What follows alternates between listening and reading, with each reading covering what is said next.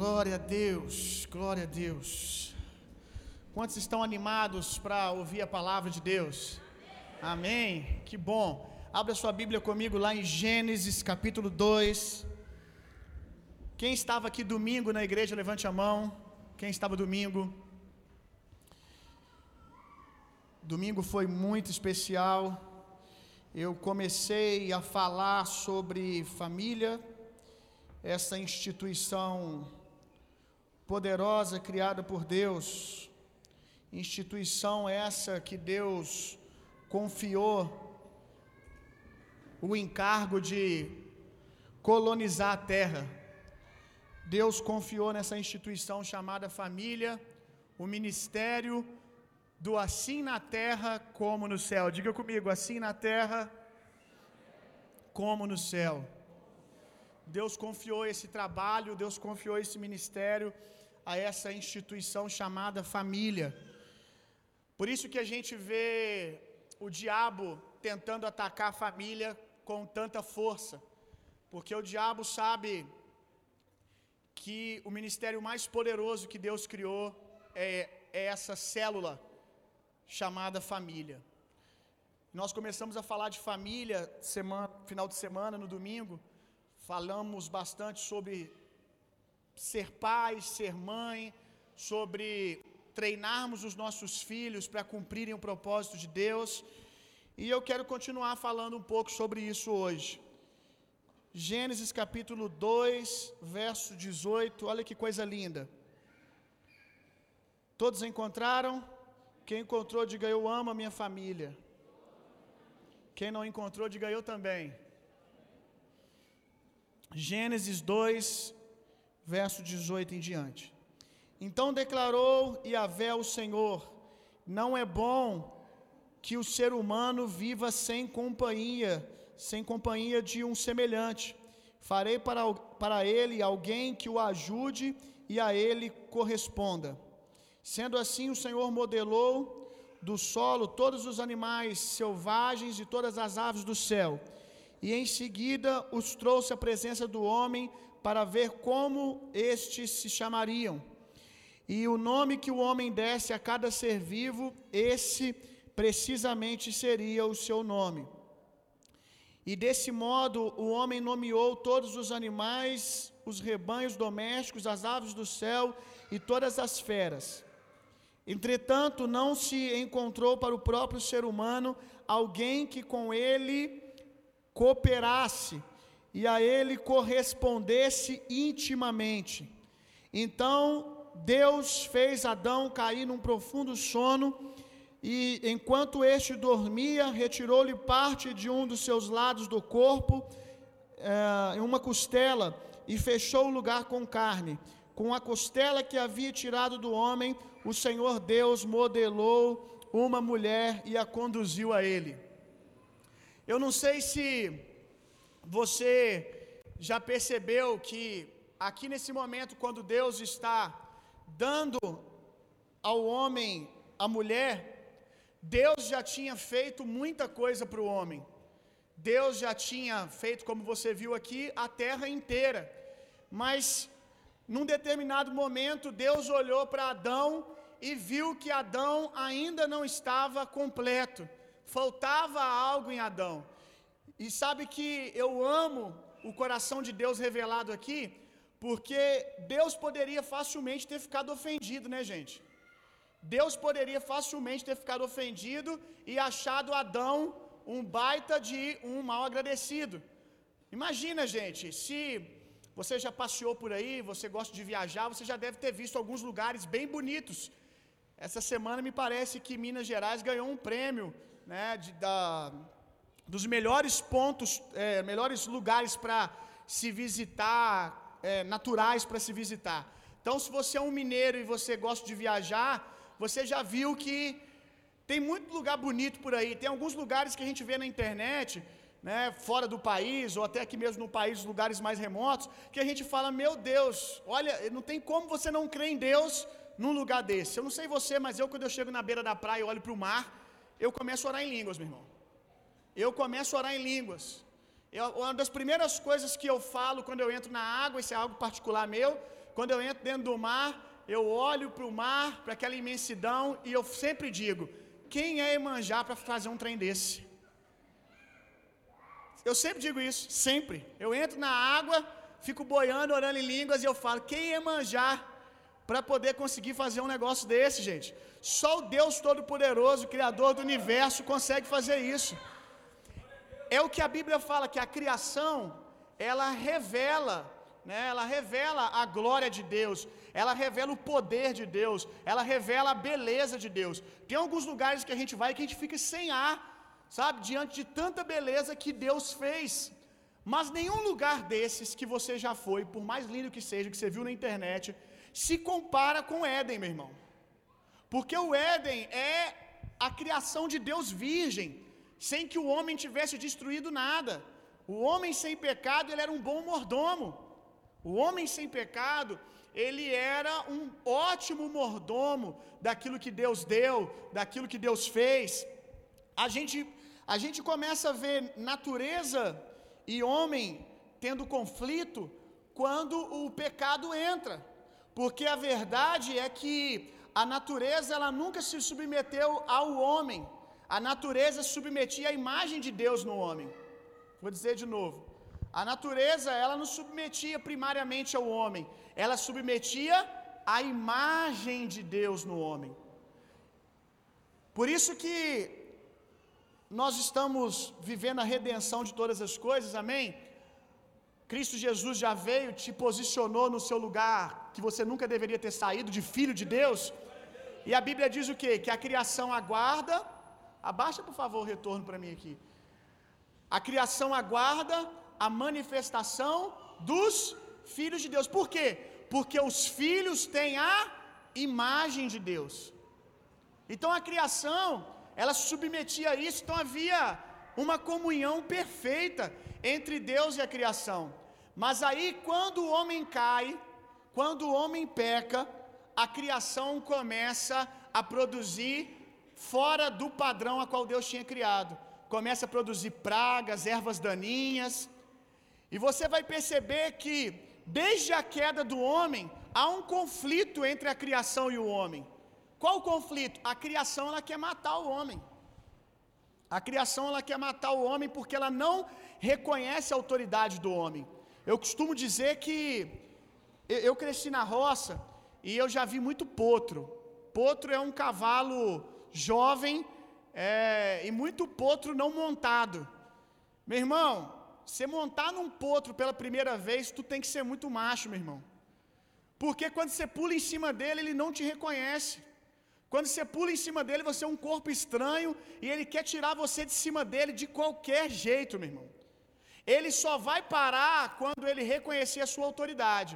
Aí você vai conseguir jogar ele para a esquerda, jogar ele para a direita, e mesmo assim, você precisa permanecer nessa autoridade. Porque o dia que você demonstrar medo, pode ser que ele queira assumir o controle de novo. Eu já andei muito a cavalo, já fui até competidor de prova equestre. E quem gosta de andar a cavalo sabe que cavalo sente cheiro de medo, meu irmão. Sente cheiro. Desce alguém do cavalo que sabe o que está fazendo, ele está um doce. Sobe alguém, claro que não é todo cavalo, é, tem alguns cavalos que são muito bem domesticados, criança sobe, brinca, faz o que quiser, mas não é todo cavalo. Alguns cavalos, alguém está sentado em cima e ele está um doce. Desce essa pessoa e sobe alguém que está com medo, o bicho fica endemoniado, meu irmão. Porque ele já sentiu que ele pode assumir o controle sobre aquela pessoa. Por isso que a gente vê a criação em conflito com o homem. Por que, que quando Jesus voltar, a Bíblia diz que ele vai restaurar todas as coisas? Porque nós vamos de uma vez por todas assumir a nossa autoridade, que a gente já deveria ter assumido, como filho de Deus, e a criação vai voltar a submeter, meu irmão. A criação, ela tenta cuspir o homem para fora. O homem tenta chegar e dizer: Eu que mando, eu vou construir uma casa aqui. Aí a criação vai, não vai não. Aí vem um vento forte e destrói a casa. O homem fala, a gente vai construir até aqui. Aí o mar fala, não, não vai construir até aqui não, eu vou invadir e você vai ter problema. Por quê? Porque é alguém ilegal tentando sentar em cima. Mas você não é ilegal, amém? Não é sobre isso que eu vou pregar, né? Mas está fluindo, vamos deixar fluir. Você não é ilegal, você é um filho de Deus. Então você deveria falar com a criação a partir dessa autoridade, numa convicção de que ela tem que submeter, meu irmão. Eu já vi muita coisa louca acontecer comigo, orando, falando a criação, meu irmão. Eu já vi muitas vezes eu orar e a criação submeter. Ó, oh, hoje não pode chover não. Tem um vídeo inclusive na internet que eu saí para um evangelismo com os meninos, ia sair e estava chovendo muito.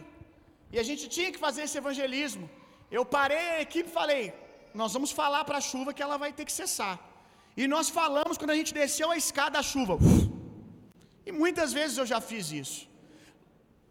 Nos campos missionários, nos campos missionários, se você olhar na internet, você vai ver inúmeros testemunhos de homens de Deus que oram para um tornado voltar e o tornado volta. Mas você tem que assumir a sua autoridade de filho de Deus. Na verdade, uma autoridade que nós temos que assumir é de família de Deus sobre a terra, que tem autoridade para colonizar isso aqui, meu irmão. Que tem autoridade para manifestar o reino de Deus. Mas vamos voltar aqui, né, gente? Sei nem porque que eu falei isso tudo. Então Deus já tinha feito o Éden, que é o lugar mais, mais lindo, aqui que a gente estava, lugar mais lindo que você pode imaginar na sua vida, porque estava virgem, o homem não tinha destruído. Aí depois de Deus criar isso tudo, dá até um detalhe: o homem tinha um relacionamento pleno com Deus, meu irmão. Sabe o que é um relacionamento pleno com Deus? De Deus visitar o homem é, na viração do dia, sabe, uma conexão assim, falou aqui, Deus ouviu, Deus respondeu, era o relacionamento, a intimidade que Deus tinha com o homem. Então, o homem ele não tinha uma porção de Deus. O homem tinha Deus completamente disponível, meu irmão. Aí de repente, Deus olha para Adão e Adão está entristecido. Deus olha para Adão e Adão não parece estar completo. Eu amo o coração de Deus porque aqui revela Coríntios 13 que o amor não arde em ciúmes. Olha isso, meu irmão. Olha isso. Deus poderia ter ficado ofendido. Ô miserável, eu fiz tudo isso para você. Eu fiz esse jardim inteiro para você. Eu estou aqui totalmente disponível para você e você ainda está se sentindo não completo? Como assim? Isso é amor, meu irmão. Isso é amor um amor que não arde em ciúmes. O que, que Deus faz? Deus cria para o homem uma família. Sabe por que, que Deus não se ofende? Sabe por que, que Deus não se ofende? Porque Deus se compadeceu do homem. Deus teve compaixão do homem. Sabe o que é compaixão? Se colocar no lugar do outro. Sabe por que, Deus se colocou no lugar do homem? Porque Deus mesmo só criou o homem porque Deus queria ter família, meu irmão. Deus só criou o homem porque ele queria ter família, porque Deus tinha tudo.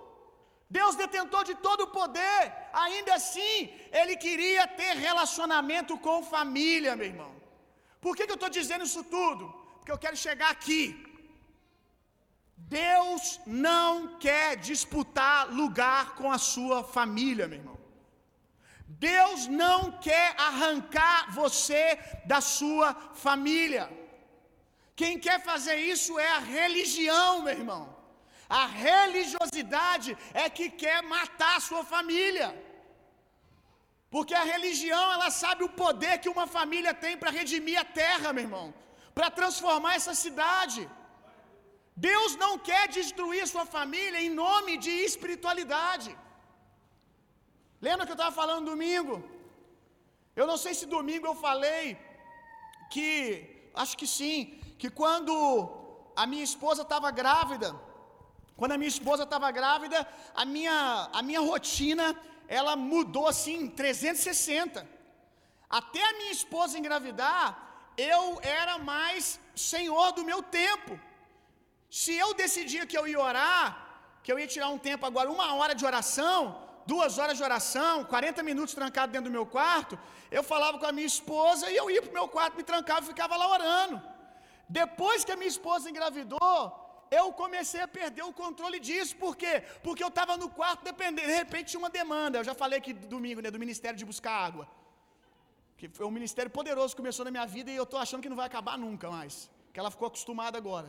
Vai acabar porque eu vou comprar um bebedouro desse tamanho. Igual esse que tem aqui na igreja, que já tem água gelada, e vou tirar a TV e vou botar o bebedouro. Busca água para mim, não estou me sentindo bem. E quão passada a gravidez, o meu tempo foi sendo cada vez mais consumido. Depois chegou o Tito. Aí, meu Deus, aí eu já não era mais senhor do meu tempo. Ela, então, quem é mãe aqui sabe. Você já não decide mais nada. Quem decide é o bebê. É ele que vai decidir a hora que você vai comer, é ele que vai decidir a hora que você vai tomar banho, e às vezes ela vai tomar banho e o bebê decide que ela está errada, e começa a gritar, e eu começava a esmurrar a porta. Natália, pelo amor de Deus, acalma esse ser, vem adestrar esse menino. Porque ela, ela acostumou com o choro dele primeiro que eu. Eu acho que deve ter um mês mais ou menos que eu não me desespero quando meu filho chora, que eu consigo aguentar alguns minutos olhando para ele chorando. Ela está me treinando, porque ela já está na fase que deixa chorar. Ela já está já tá mãezona. Chorar faz bem. Hein, mãe? As mães aí, chorar faz bem. De vez em quando, ele está trocando ele, ele começa a chorar, eu, eu ficava doido. Pega brinquedo, dança, eu fico dançando na frente dele para ver se ele para de chorar. Ela já está ficando mais de boa. Mas voltando, quando o Tito chegou, bebezinho, aí que eu me vi confuso. Por quê? Porque eu tentava me trancar no meu quarto para orar, o Tito começava a chorar, tinha alguma demanda, eu precisava aliviar a Nathalie para ela tomar um banho, e no começo eu comecei assim, sutilmente, sutilmente, sabe, a minha carne querer apresentar o Tito para mim e a minha esposa como um adversário da minha vida espiritual. E eu já ouvi isso de outros jovens papais aqui da igreja, que eu pude tirar esse fardo das costas dele, porque eu passei por isso. Ah, pastor, a minha vida espiritual está muito confusa. E sempre no período da gestação, que o neném chegou, eu não estou conseguindo orar mais como antes, eu não estou conseguindo ter tempo para Deus como antes. Mas o que, que é tempo para Deus, gente? Quem que determina isso?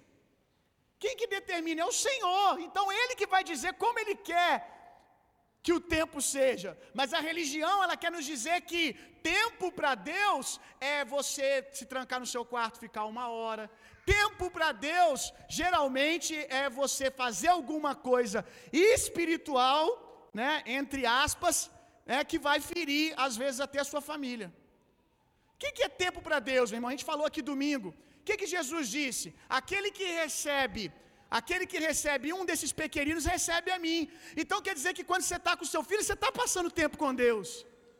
Quando você está cuidando da sua esposa, você está passando tempo com Deus, porque você está honrando ela, amando ela, como Cristo amou e protegeu a igreja, como é o, a ordem do Senhor. Mas no começo, eu estava começando a orar, aí eu estou tipo assim, estou quase voando, Estou quase tocando o céu. Agora vai. Ué! Aí eu fechar o olho. Aí eu tentava, não tinha jeito. Aí eu tinha que sair. Aí ia lá fazer alguma coisa, tentava voltar para o quarto de novo. E eu comecei a pensar: como é que eu vou ter vida espiritual agora? Não dá para orar como eu orava antes, não dá para me ler a Bíblia como eu lia antes. Tá tudo uma confusão, porque eu tinha toda uma. Eu vou chegar em casa agora, vou me trancar no quarto, já deu ruim. O Tito não quer que ore agora. Minha esposa precisa de mim. Até que eu comecei a entender, eu até falei isso hoje lá no Instagram. Até que quando eu comecei a entrar para o meu quarto para orar, e eu insistia, sabendo que a minha esposa precisava de mim, sabendo que meu filho precisava de mim, eu insistia, o Espírito Santo falava no meu coração: Deus não está aqui dentro. Deus não está aqui. Deus está lá fora. Deus, lá fora onde? Com a sua esposa. Deus está lá fora onde? Com o seu filho. E eu te provo isso, porque a Bíblia diz que a, as orações do homem que desonra a esposa são impedidas. O apóstolo Paulo fala: olha, honre a sua esposa para que as suas orações não sejam, cuide da sua esposa para que as suas orações não sejam impedidas. Gente, o que tem de gente homem trancado dentro do quarto de oração, com a Bíblia aberta, clamando ao Senhor, no reteté, e que Deus não está ouvindo e falando nada, é um absurdo. E talvez sejam aí que nasçam as maiores heresias religiosas. Porque enquanto ele está ali lendo a Bíblia sem Deus, sem ouvir a Deus, ele está criando ali doutrinas para ele sair dali e continuar fugindo do papel dele de ser homem para sua esposa e para o seu filho. Quantos entenderam o que eu disse? Abra sua Bíblia comigo em Gálatas, capítulo 5.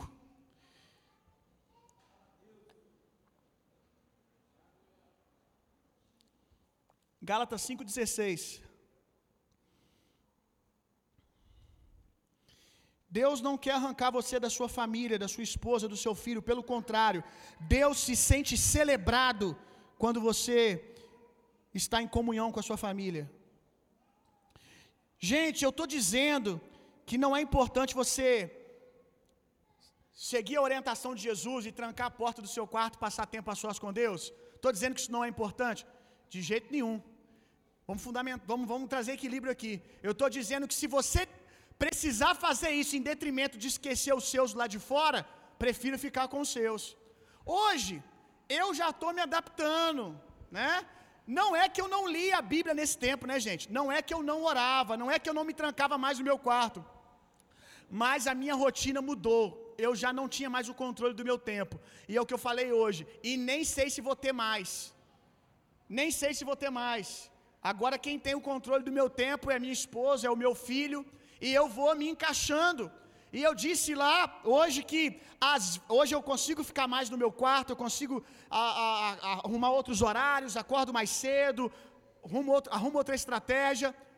Mas ainda hoje, às vezes, eu estou dentro do meu quarto orando e eu ouço o Senhor falar comigo assim: pode ir lá, vai lá. Depois a gente termina essa conversa. Primeiro vai lá dar a assistência que você precisa dar. Olha como Deus é maravilhoso. Olha como Deus é maravilhoso, como Deus ama a família, meu irmão. Abriu aí Gálatas 5,16. Portanto vos afirmo, diga comigo, vivei pelo Espírito. O convite da palavra de Deus não é para que você seja um homem de experiências mas que você ande no Espírito. O convite da palavra de Deus não é para que você viva de experiência a experiência, mover e moveres. O convite é que você aprenda a andar no Espírito. O que é aprender a andar no Espírito? É ter Deus andando com você o tempo todo, trocando a fralda do seu filho. Coisa essa que eu ainda preciso fazer melhor. Posso ouvir um amém, Nathalie? saindo de casa para ir trabalhar. Deixa eu dar um, um time aqui. Estava conversando com um jovem hoje, e ele estava falando comigo, pastor, tá tão difícil para mim, a minha vida espiritual não está mais a mesma. E no caso dele foi porque começou a trabalhar. Começou uma, uma fase, antes estava com tempo livre, podia orar o tanto que quisesse, ler a Bíblia o tanto que quisesse, agora voltou um estágio de trabalho. E eu estava falando com ele, talvez você não esteja parecendo tão espiritual agora, mas eu garanto para você que daqui a um tempo você vai olhar para trás e você vai descobrir que essa foi a fase mais espiritual da sua vida, porque você aprendeu a ser homem. Eu não estou dizendo para ele que ele não tem que continuar se esforçando para achar lugar de oração, para achar lugar para ler a Bíblia. Eu disse para ele: leia a Bíblia no ônibus, é, acorde um pouquinho mais cedo, mas de fato você não vai conseguir ter a, a, a, os mesmo, mesmo espaço de tempo que você tinha antes. Você não vai conseguir. Você vai ter que aprender a tirar Deus do seu quarto e levar Ele para o seu trabalho. Você vai ter que aprender a andar no Espírito. Você vai ter que aprender a andar com Deus, meu irmão. Andar no Espírito é andar com a consciência da presença o tempo todo. Repito, é bom, é importante ter um time, trancar a porta do seu quarto, chorar na presença de Deus, eu não vejo a hora do meu filho abrir a porta e eu estar lá jogado no, no tapete do quarto chorando. E ele, por que, que você está chorando, pai? Porque a presença de Jesus está aqui, meu filho. Eu sonho com esse momento. Eu quero que meu filho me veja lendo a Bíblia, cantando ao Senhor, mas eu preciso aprender a levar Deus para o meu dia a dia. Eu preciso, o evangelho começa no descer do monte, meu irmão. É muito bom você estar tá no alto do monte e Jesus está transfigurado, chu, é bom demais, meu irmão. Não é? A chapação é muito gostosa. Você está no pico do monte, no lugar da intimidade. Aí Jesus fica cheio de glória diante de você, igual diante dos discípulos. Aí Pedrão já fica, é aqui mesmo, é aqui que eu amo, é aqui que eu quero ficar. Uma coisa só eu vou pedir, deixa eu morar aqui o resto da minha vida. Essas canções nasceu tudo lá com Pedro, meu irmão. Pedrão deve ter cantado isso tudo lá no cume do monte. Jesus, eu vou fazer uma barraca aqui para você, para Elias, para Moisés. Aí o que, que Jesus diz? Não, não, não, não, não, não. Vamos descer. Naquele momento, talvez eles desceram frustrados, chateados, mas eles, provavelmente lá na frente, eles entenderam que quando Jesus estava falando para eles assim: Não vou deixar vocês montarem barraca aqui. Lá na frente eles devem ter entendido que Jesus estava dizendo exatamente o seguinte: Eu já montei uma barraca em vocês. A Bíblia diz que nós fomos feitos tabernáculos de Deus. Jesus estava ensinando para eles ser tabernáculo. Tabernáculo é templo em movimento, é templo móvel. Vocês querem fazer barraca aqui? Pois eu vim para fazer barraca em vocês. Eu vim para fazer morada em vocês. Vamos descer. E quando desce, curas, milagres, salvação, porque o evangelho começa quando nós descemos do monte, meu irmão. Quando nós entendemos uma frase do C.S. Lewis, o id acontece indo. O id acontece indo. Para onde você está indo? O id está acontecendo. O id não é uma agenda na igreja. Não deve ser o dia do id, sabe? Uma programação nossa. Eu sonho, e até aqui temos sido assim, uma igreja que o ID acontece indo. Se você está trabalhando, você está pregando o Evangelho. Se você está indo para a faculdade, você está pregando o Evangelho. Se as pessoas esbarram em você, virtude sai de você. Depois você lê com calma e você vai descobrir que quando Jesus está andando no meio da multidão, ele estava indo curar, entre aspas, uma pessoa que estava na agenda. Mas de repente a mulher do fluxo de sangue foi lá e tocou nele. Uau, meu irmão! Pessoas vão tocar em você fora da sua agenda de evangelismo. E se você entender o que é andar no Espírito, eu ando com Deus, Deus anda em mim. Um homem chamado Smith Wigglesworth, depois você joga no Google lá se você souber falar em línguas. Mas fica melhor, bota o livro. O livro dele se chama o Apóstolo da Fé. Você quer ver alguém que flui em milagre, você vai ficar louco. O Smith ele dizia algo que às vezes choca. Ele dizia mais ou menos assim: Aonde eu vou, Deus vai. Aonde Deus vai, eu vou. Aí ele dizia mais: Quando Deus não se move, eu movo Deus. Está errado? Por mais pesado que pareça. Se Deus está em mim, quando eu me movo, Deus se move. Ou seja, eu não vou ficar esperando. Às vezes o Espírito traz impressões em nós. Faça isso, faça aquilo, pregue para essa pessoa, ore por cura. Mas ele está dizendo: eu não vou ficar esperando sempre isso acontecer. Eu vou me mover. Eu vou, eu vou provocar o sobrenatural de Deus sabendo que Deus habita em mim. Então a gente precisa disso, meu irmão. Precisamos de gente que leve Deus para dentro de casa. O Deus do domingo precisa ser o Deus da segunda-feira, o Deus da terça-feira, o Deus da quarta-feira. Ande no espírito, meu irmão. Cair no espírito é muito bom, mas o que determina que algo realmente genuíno aconteceu é como você levanta se você levanta para os seus, se você se levanta para sua casa, se você se levanta para os seus filhos. Abra sua Bíblia comigo em Lucas 19, verso 1.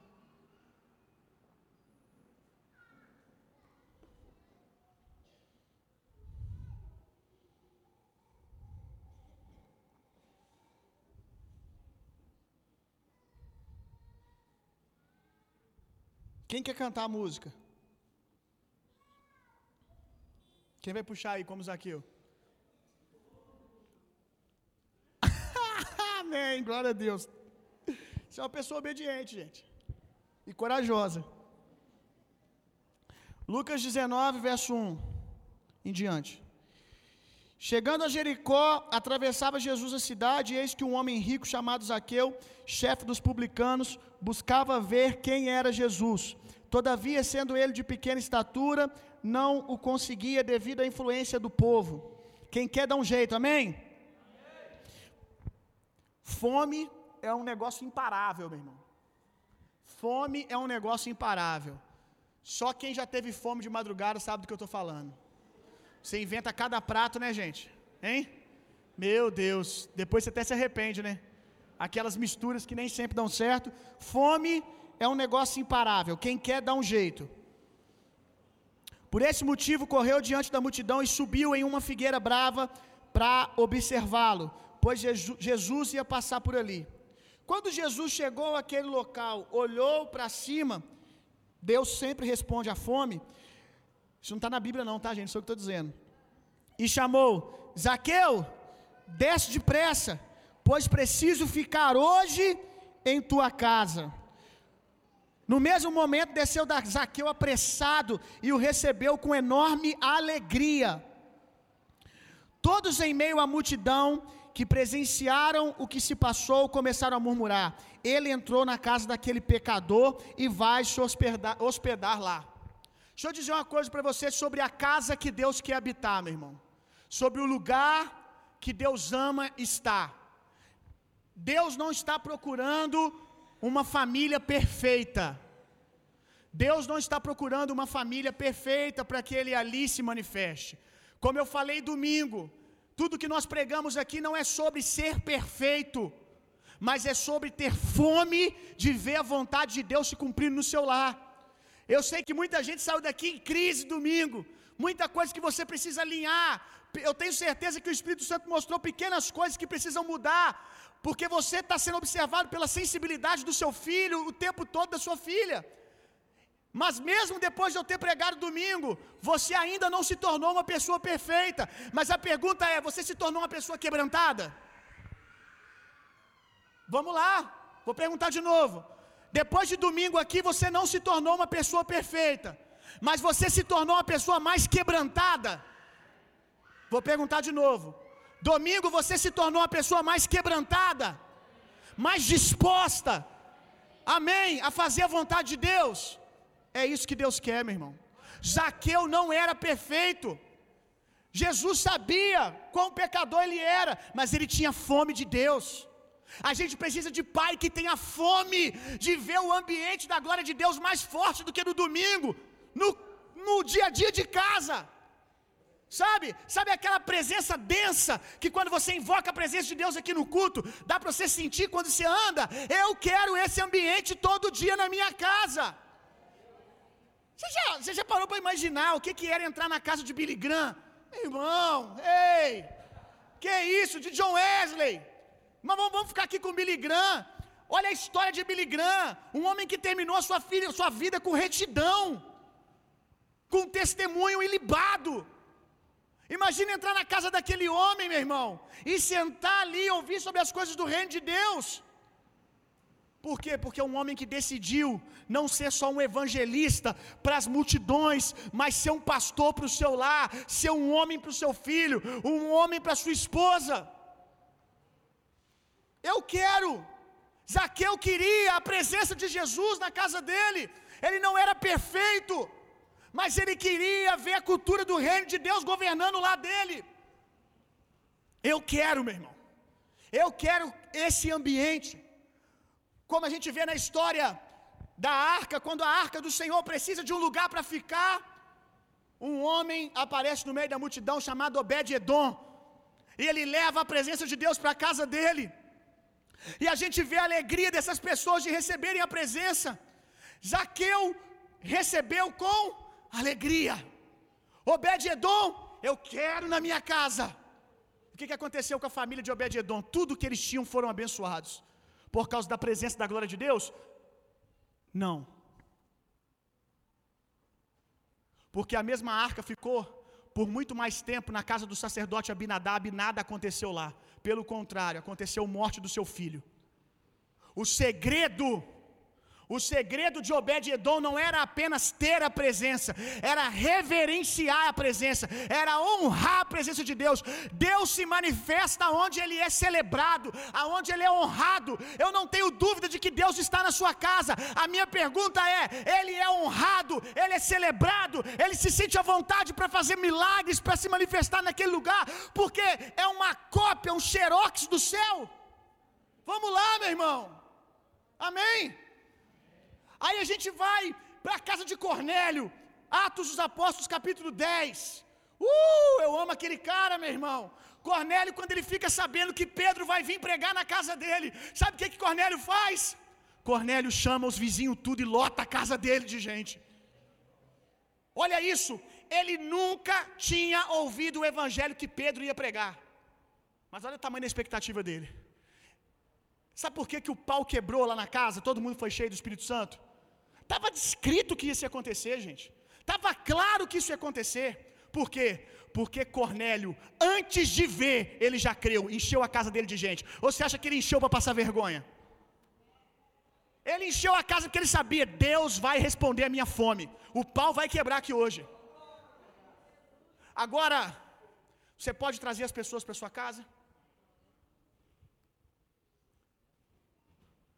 Você pode levar as pessoas para sua casa? Ou vai ser, você vai ter vergonha de receber as pessoas na sua casa por causa do seu mau testemunho que você dá para os vizinhos? Misericórdia eles saberem que eu, que eu pago de tão crente assim. Misericórdia eles saberem disso. Cornélio pôde chamar todo mundo. E eu quero que você tenha esse tipo de família, meu irmão. Esse tipo de família que tem tanto alimento, esse tipo de família que tem tanta comida que sobra na vida do outro, que você pode chamar as pessoas para estarem na sua casa, para receberem de Jesus, meu irmão. Vamos lá. Eu quero falar de algumas coisas aqui, quatro coisas, quatro práticas, para a gente terminar, que honram a presença de Deus dentro da sua casa.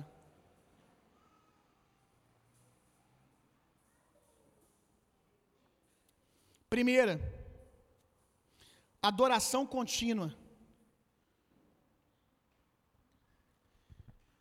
Papai mamãe, você filho, eu não estou falando de botar música alta. Eu não estou falando de terceirizar a adoração. De botar o Fernandinho para fazer a adoração acontecer, o David Killa. Isso é legal. Eu estou falando de estar em adoração, não é no sentido apenas de estar cantando, mas de estar glorificando a Deus do seu lar toda hora. Eu não sei você, você é vulnerável aqui, mas eu e a Natália, a gente estava falando lá em casa, que a gente só foi perceber agora com o Tito, né? Porque antes não nos incomodava. Que a gente pragueja muito, entre aspas, sabe? Por exemplo, alguma coisa dá errado, vai mexer no som, coisa boa, vai mexer no som, o som não funciona. Que praga de som. Vai mexer no outro negócio, dá alguma coisa errado, a gente solta esse tipo de coisa dentro de casa, sabe? Mas, mais alguém faz isso? Só, só, só eu, amor, só eu e você que somos os piores pecadores aqui. Rapaz, esse povo aqui está até batendo asa já. Que dá aquela praguejada. Não estou falando de falar palavrão, a gente não tem essa, essa prática, essa cultura. Mas de reclamar, de murmurar, não é de gritar, não é de xingar. Mas isso não tem a ver com uma linguagem de adoração. Que tipo de ambiente que isso cria? E a gente olhando para o Tito, é isso que, ele, que a gente quer que ele fale quando alguma coisa der errado? Não. Então a gente tem que mudar o que a gente está falando. A gente tem que parar com isso. Vamos. Um ambiente de adoração é glória a Deus. Acordar de manhã, erguer as suas mãos. Esse é o dia que Deus fez. Muito obrigado, Jesus. É fazer comida, glória a Deus, porque tem refeição. Papai e mamãe, deixa eu falar um negócio para você. Para de comer na sala. A mesa é espiritual. Isso aqui eu já preguei aqui várias vezes. Só não aprendeu porque não quis ainda. Vai para a mesa. A minha vida, minha rotina é muito acelerada. O que, que a Natália está falando? Vamos começar a tomar café todo dia de manhã junto. Pelo menos café da manhã você está em casa.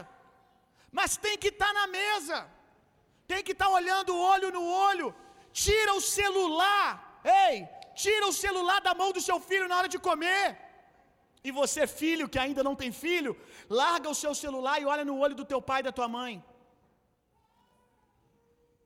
Para de olhar para todo mundo no Instagram e desonrar, porque isso é uma desonra ao seu pai e à sua mãe. Olha nos olhos deles, passa tempo com eles. Quantos estão entendendo o que eu estou dizendo? Então, uma cultura de adoração. Louva, música é bom? É, mas eu estou falando de ter uma linguagem de adoração. A Bíblia diz, Jesus ali no poço com a mulher, ele diz: O tempo está chegando e para nós já chegou, para nós aqui já é uma realidade, em que Deus estava procuraria adoradores que o adorassem em espírito e em verdade. Espírito e em verdade. E nós somos esses adoradores, amém? Diga comigo, eu sou um adorador capaz de adorar em espírito e em verdade. A parte do espírito, a maioria dos cristãos fazem. A parte do espírito, a maioria dos cristãos fazem. O que falta é a parte da verdade. Porque o que eu vejo de gente que é super espiritual, mas se você olhar bem de perto a vida dele, você vai ver que aquilo não tem verdade nenhuma, é absurdo. É espírito em verdade. Aquilo que eu sou aqui, no mover do espírito, eu preciso ser no meu dia a dia. É isso que Jesus está procurando. De novo, nós voltamos em andar no espírito. E meu filho, deixa eu dizer uma coisa para você. O pastor aqui tu engana fácil. Seus amigos da igreja você engana fácil, mas o teu filho que convive contigo e é uma esponjinha de aprendizado, você não engana não. Seu filho vai questionar por que, que o pai dele que roda na igreja no mistério não é capaz de honrar a mãe dentro de casa. Ele pode não questionar você, talvez até com medo da sua reação. Mas você pode ter certeza que aqui na cabecinha dele, ele está se perguntando por que, que o pai dele ora umas línguas tão estranhas na igreja, mas a linguagem do amor dentro de casa o pai dele não consegue falar. Tempo para você pensar. Ela vai perguntar, ele vai perguntar como é que a mãe fala tantas línguas, sabe? É lá baixar para lá, baixei para cá. A mãe já sabe conjugar até até conjugar verbo em, em línguas mas ele olha e não encontra a linguagem do amor nos lábios da mãe, ao pai, à família, a vizinho. Você acha que o seu filho não está vendo? Como é que você fica maldizendo as pessoas o tempo todo dentro de casa, reclamando de todo mundo, vendo defeito em todo mundo? Deixa eu ensinar uma coisa para você. Eu tenho uma cultura muito enraizada em mim de sempre procurar ver o melhor nas pessoas. Isso é muito forte em mim. Sempre ver as pessoas no espírito. É uma coisa que eu não vou ter dificuldade de aprender, de, desculpa, ensinar ao meu filho. Mas você precisa desenvolver isso se você não tem esse hábito. Você precisa conseguir olhar para as pessoas e sempre dizer algo bom delas, para que o seu filho cresça com essa cultura. Para que você possa chegar de vez em quando para o seu filho e falar assim: Filho, vem cá, fala uma coisa boa de Fulano. Fala uma coisa boa de um amiguinho seu ensinar ele a ver sempre algo bom nas pessoas, meu irmão. Vamos lá, próximo hábito que estabelece um lugar para Deus ficar à vontade.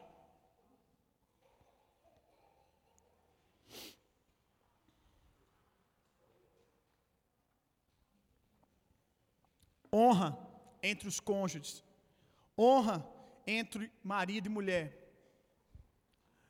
Tenha uma linguagem de honra. Não só uma linguagem, mas uma postura de honra com seu esposo e com a sua esposa. No caso daqueles que não são casados, com seus pais, com seus amigos que você mora junto. Como assim uma linguagem de honra? Vou dar um exemplo aqui para quem é casado. E vamos lá, e tem filho. Se você como pai, você orientou algo para o seu filho. Você como pai se orientou algo, você como mãe viu que não foi legal. Talvez não foi bacana a maneira que o pai falou. Nunca, mas nunca, mãe, nunca vire e fala, não é assim, na frente do seu filho. Nunca. Tenha uma cultura de submissão. Se quem está falando agora é a mãe, submeta-se. Tá errado? Depois chama no canto, vem cá, mulher. Vamos bater um papo aqui. Não foi legal. A gente poderia ter feito dessa maneira. O que, que você acha? no quarto sozinho. agora na frente dos filhos, aí depois reclama que o filho não se submete ao pai, não se submete à mãe, porque ele já aprendeu com os próprios pais que ele não tem que submeter tanto assim, porque os pais não dão exemplo. Então, se a mãe falou, proteja. Se o pai falou, proteja.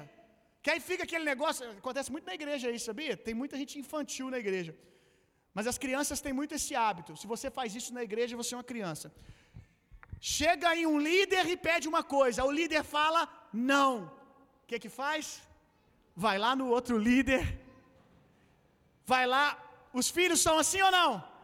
O pai ele está testando o ambiente de autoridade da casa. Como é que isso aqui funciona? Vai no pai, o pai fala não. Aí vai na mãe. A mãe às vezes viu o pai falar, ou então pergunta: o que, que seu pai falou? Às vezes a mãe viu, mas realmente, talvez o pai foi duro demais, daria para fazer uma concessão, aí a mãe vai e concede na frente. Nunca faça isso, meu irmão. Crie um ambiente, crie um ambiente de cumplicidade dentro de casa. Um honrando ao outro, mostrando para o filho que há autoridade dentro da casa. Diga comigo, linguagem de honra. Amém.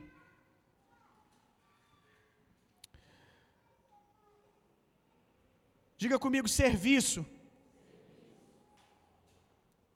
Nós homens, vamos dizer mais forte. Um, dois, três, serviço. Gostei.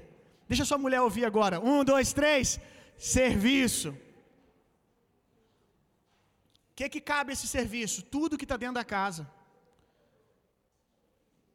Tarefa de lavar a louça não é tarefa de mulher, é tarefa de todo mundo que está dentro da casa. É uma tarefa doméstica de todo mundo. Eita, vai, mulherada, se manifesta logo. Vocês estão na carne, não é possível. Que é isso, gente? É isso que não pode, vocês ficam esperando para pisar na gente. Vocês querem dar mais um glória a Deus? Ai, meu Deus. Amém, Winton, olha aí. Lavar a louça, serviço. Ei, deixa eu falar um negócio para você aqui. Preste atenção aqui. Preste atenção aqui. Você não vai ter autoridade na vida de quem você não serve. Qualquer coisa, qualquer tipo de autoridade, entre aspas, que não envolve serviço, que não envolve serviço, se chama ditadura. Tem que ser assim porque eu quero assim. Se você precisa falar nesse tom dentro da sua casa, homem ou mulher, quer dizer que você já perdeu a sua autoridade faz tempo. Porque, meu irmão, nós não temos, nós somos filhos de Deus, amém? Nós não temos problema em nos submeter a quem nos ama, a quem nos serve. Então, se você quer autoridade no seu lar, sirva. A linguagem do reino de Deus para domínio é serviço.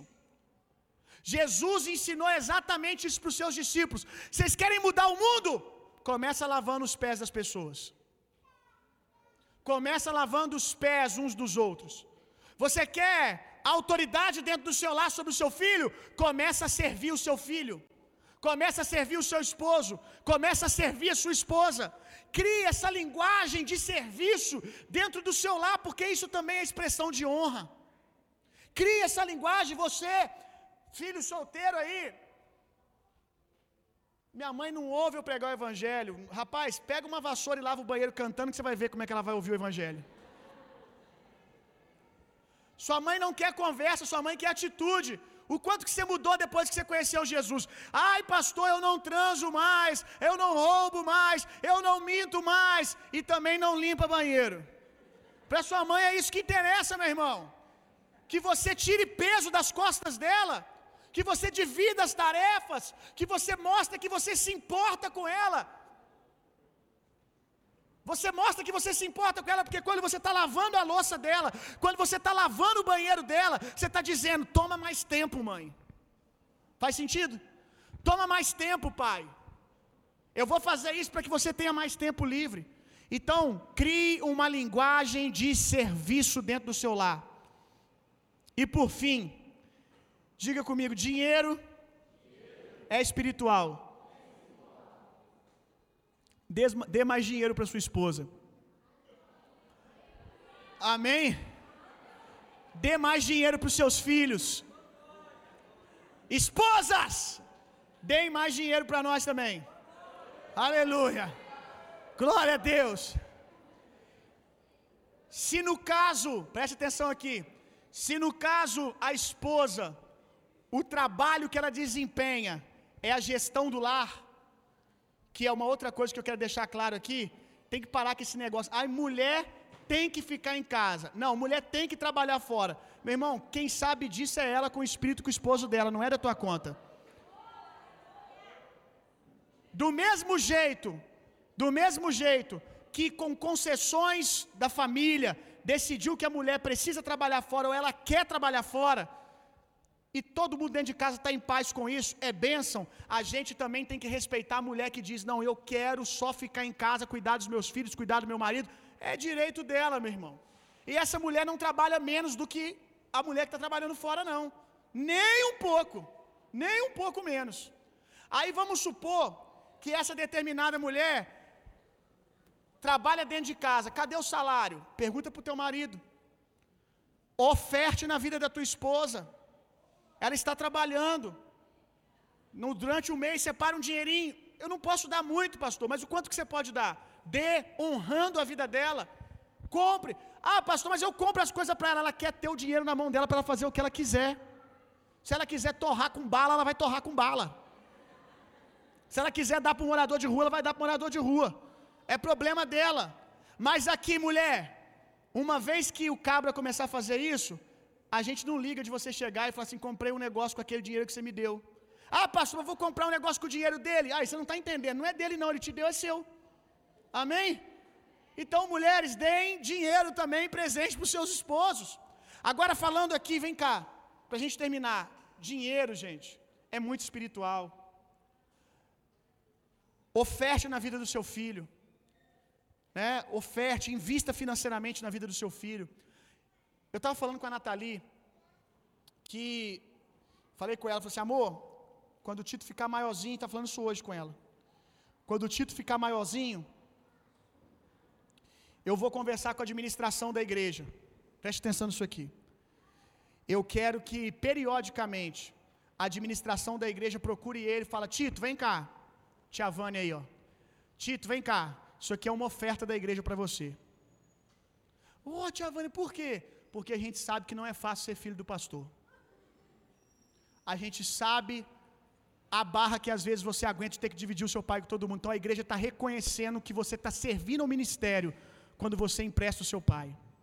Aí a Natália falou comigo, amor, ela é filha de pastor, cresceu na igreja. Ela falou assim: isso vai evitar tanta crise na cabeça dele, tanto conflito. São coisas simples. Daniel aqui, filho de pastor, né, Daniel? Quem mais aqui é filho de pastor? Levanta a mão aqui. Filho de pastora. Faz sentido ou não faz? Vai ser benção ou não vai?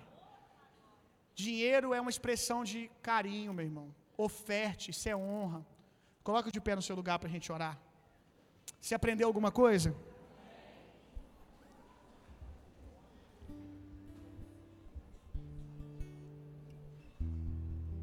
Olha,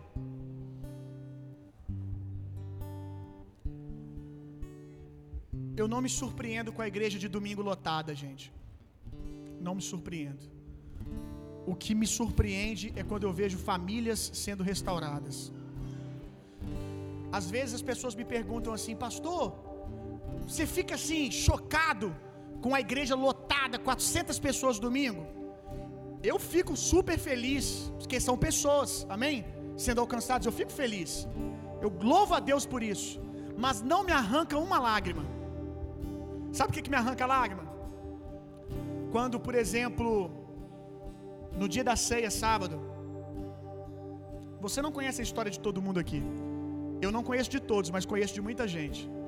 E na ceia, eu vejo um casal vir pegar a ceia do Senhor para tomar, que alguns meses atrás não conseguiam nem olhar um na cara do outro. Isso me arranca lágrimas. Quando eu vejo gente ministrando, que você olha e você talvez só vê a performance da pessoa, mas eu olho e eu lembro aonde ele estava. Eu, eu, muitas vezes você me viu chorar aqui em cima depois da adoração. foi porque eu olhei para alguém, é sério isso. Eu olhei para alguém que estava embaixo e eu vi ele com as mãos erguidas, se quebrantando na presença de Deus, e eu me lembrei aonde essa pessoa estava um ano atrás. E eu fico assim, só o evangelho pode fazer isso, gente. Só o evangelho pode fazer isso. Isso é demais. Isso é demais. Eu vejo casamentos que eram regados adultério, adultério, um atrás do outro. Um virar para o outro e falar assim: Eu nunca mais quero olhar na sua cara. E depois de um processo, a gente vê o poder de Deus se manifestar e eles entrarem de mão dada na igreja. E eu sabia que aquilo ali não é fake. Deixa eu dizer uma coisa para você, meu irmão. Deus, Deus não se engana com o nosso Instagram. Deus sabe o que é fake e o que não é, meu irmão. E às vezes o que leva a curtida de todo mundo não leva a curtida de Deus. Às vezes o que todo mundo compartilha, Deus não compartilha. Gostoso mesmo é quando a gente vê gente aqui que é, é de verdade o que Deus está fazendo. Uau, isso me arranca lágrimas, meu irmão. Isso me arranca lágrimas. Isso às vezes eu me acabo de chorar, porque eu fico olhando e vendo o evangelho na prática. Então, uma coisa que mexe comigo é restauração de gente, restauração de família. E aqui, ó, tem processos acontecendo. Tem coisas que a gente olha no olho natural, você olha e você fala: é impossível, é impossível. Mas tem um texto que eu sempre uso. Quando eu vou conversar com alguma família, com, um esposo, uma esposa, que está vendo o casamento sendo destruído, eu sempre digo assim: lança o teu pão sobre as águas, que no devido tempo você vai se saciar com ele. Entrega para Deus. Você já cansou de fazer tudo que você podia? Tem mais alguma coisa que você quer fazer? Consigo fazer mais nada, pastor. Então pronto. Joga o seu pão nas águas do Senhor. Fala, Deus é contigo. O que você tem agora na sua mão te alimenta? Não, é um pão duro. Então joga. Joga nos braços do Senhor. Ergue a sua mão e diz: Eu me rendo. Eu não estou entendendo nada, Senhor. Estou entendendo nada. Eu estou vendo um vale de ossos secos. Mas eu sei que o Espírito do Senhor está sobre mim. E que Ele está me amparando. Que Ele cuida de mim. E que pode o justo cair sete vezes. Sete vezes o Senhor levanta. Eu jamais vi o justo mendigar o pão e a sua descendência passar fome. A bondade de Deus, meu irmão continua sendo o senhorio na sua vida. Ainda que pareça que não. Tem dia que parece que Deus não é tão bom. Mas como diz o Senhor, eu que sei os pensamentos que tenho sobre vós. Nós não sabemos de nada. Ele que sabe, e ele tem pensamentos de paz e não de mal, para nos dar o fim que nós desejamos. E eu oro para que isso se cumpra na sua casa, na sua família, em nome de Jesus.